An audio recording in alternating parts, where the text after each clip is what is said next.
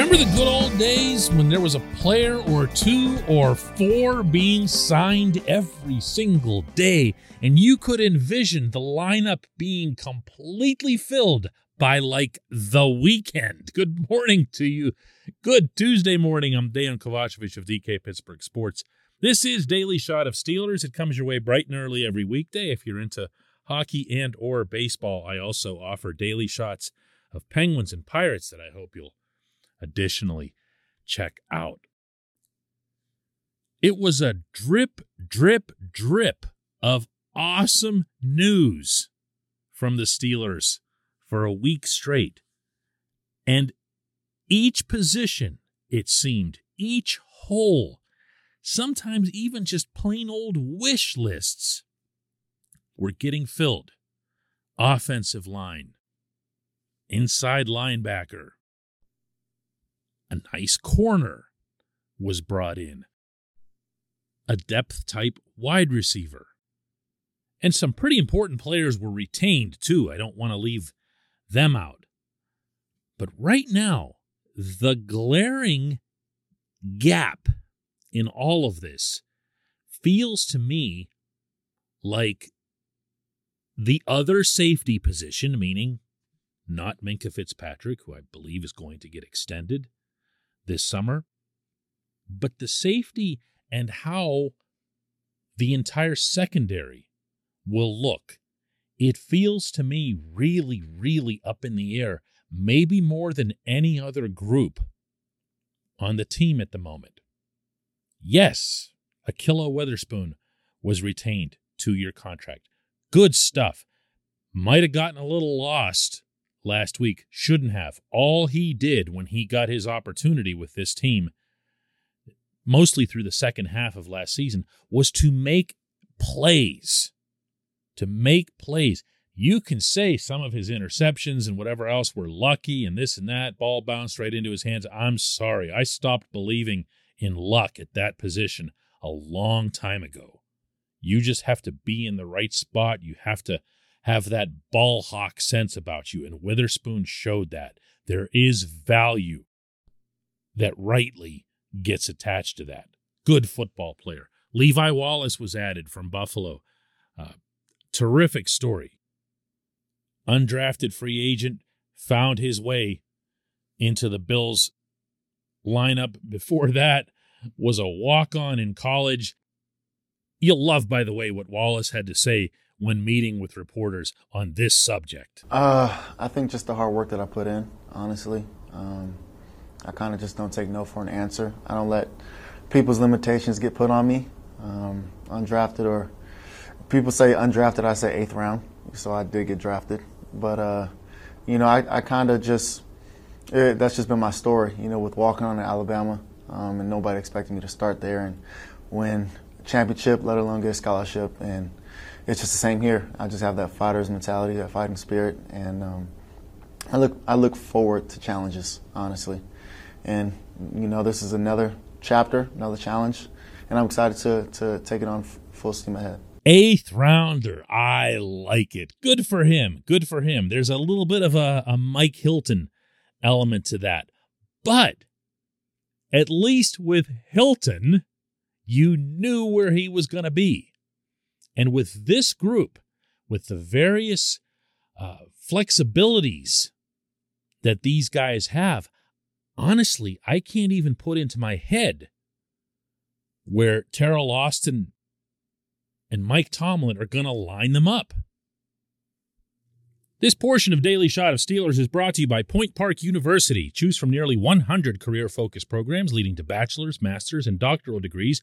Choose when and how you'd prefer to do that studying, whether it's at Point Park's gorgeous downtown Pittsburgh campus, whether it's online, maybe a flexible hybrid format would work best for you. Find out more about all of this at pointpark.edu.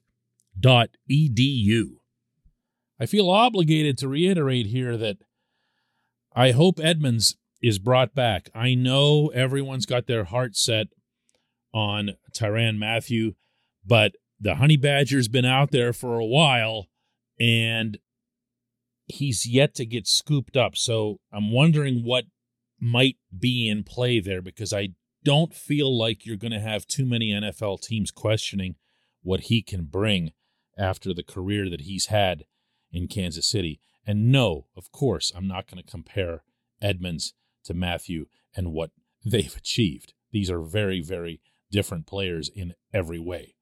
However, we also don't know how much money or cap space, to put it more appropriately, the Steelers have left. And we do know that they still have other needs. Just as we know that they hate going into a draft addressing needs. They'd prefer to at least find someone, even if it's a, a surface type, to come in as a free agent or through other outside means. And from there, utilize the draft to bring in a next wave. That doesn't always work out so nicely, and it didn't last year for sure. But if they've got, say, I don't know, 20 million in cap space, I saw one uh, of the online analytical breakdowns list them at 21. You never know what the actual number is. And furthermore, you don't know what it'll be after the Steelers go to some players, as they invariably do, to seek uh, concessions and deferments that allow them to have even more cap space. But if it is accurate that they're around 21, then, you know, paying a ton for Mathieu might not make sense when you know that you can get Edmunds back at a reasonable rate, certainly more reasonable, or less, I should say, than whatever Mathieu's going to end up with. But then Edmunds is still out there too, meaning he's available to everyone. And his name's barely even coming up. If you're the Steelers, because you know the player, because you've groomed the player, and you know how available he's been, how durable he's been, I'd say that there would be more of a chance that he'd return to Pittsburgh than to go somewhere else. If that happens, I'm completely okay with it. Obviously lacks the splash of the other guy, but I'm not about to get delusional that one really fun week solved all of this team's needs. It most definitely did not. That goes double for this somewhat chaotic and still incomplete secondary. When we come back, just one question.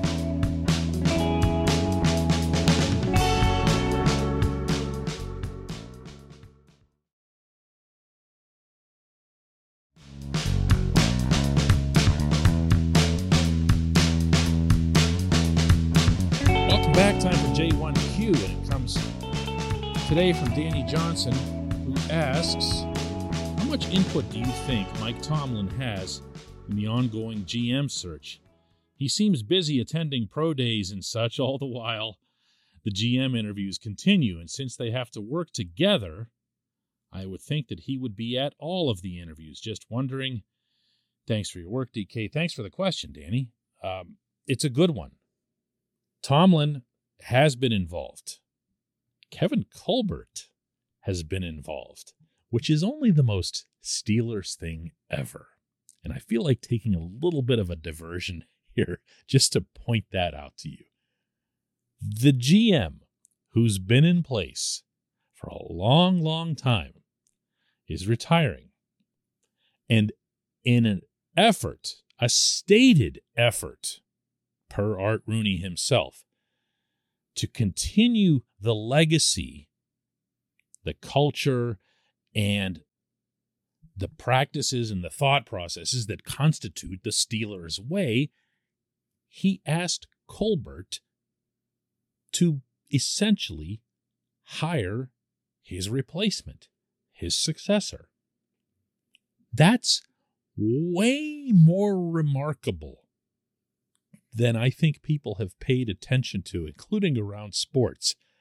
I never heard of such a thing. Maybe it's happened somewhere else. I'm not aware of it. Okay, the aside is over. Tomlin, yes, is involved. Tomlin, yes, will work with the new GM in the same manner that he did with Colbert. Again, this is something that Rooney has put on the record. They're not running from this, they're not hiding from it. They want Tomlin to be able to have the same kind of relationship with Colbert's successor as he had with Colbert a mutual trust, a mutual understanding of each other's needs, a mutual respect for what it is that each of them has to do to make the Steelers successful. Does Tomlin have time for this? Yeah, he has time. Uh, as as wide ranging as this interview run now has been with the Steelers, and I want to say they're up to 16 of them, 16 interviews, 16 different candidates, which is a crazy number in and of itself, especially when I'm totally convinced that they're just going to go right back to Brandon Hunt. And I'd had no problem with that. I'm just saying I think that's where they're going to end up. I can promise you that little else on the coach's schedule has changed from what he normally does this time of year. And what he normally does is get his fingernails dirty when it comes to checking out college football players. Now, yesterday he was at Pitt's Pro Day, which required nothing more than a walk across the hall. Which, by the way, I understand that Kenny Pickett did quite well there. Might have actually boosted his stock somewhat. But he's also been at uh, all of his usual stops Georgia, Clemson. He'll end up going to Ohio State and so forth. This is just his thing. He loves this. He loves the evaluation part of finding players, studying players, getting to know them, getting to know their families on occasion. If he's sitting down for interviews, even 16 of them, he's not going to be losing time from doing that part of his job. I appreciate the question. I appreciate everyone listening to Daily Shot of Steelers. Let's do another one tomorrow.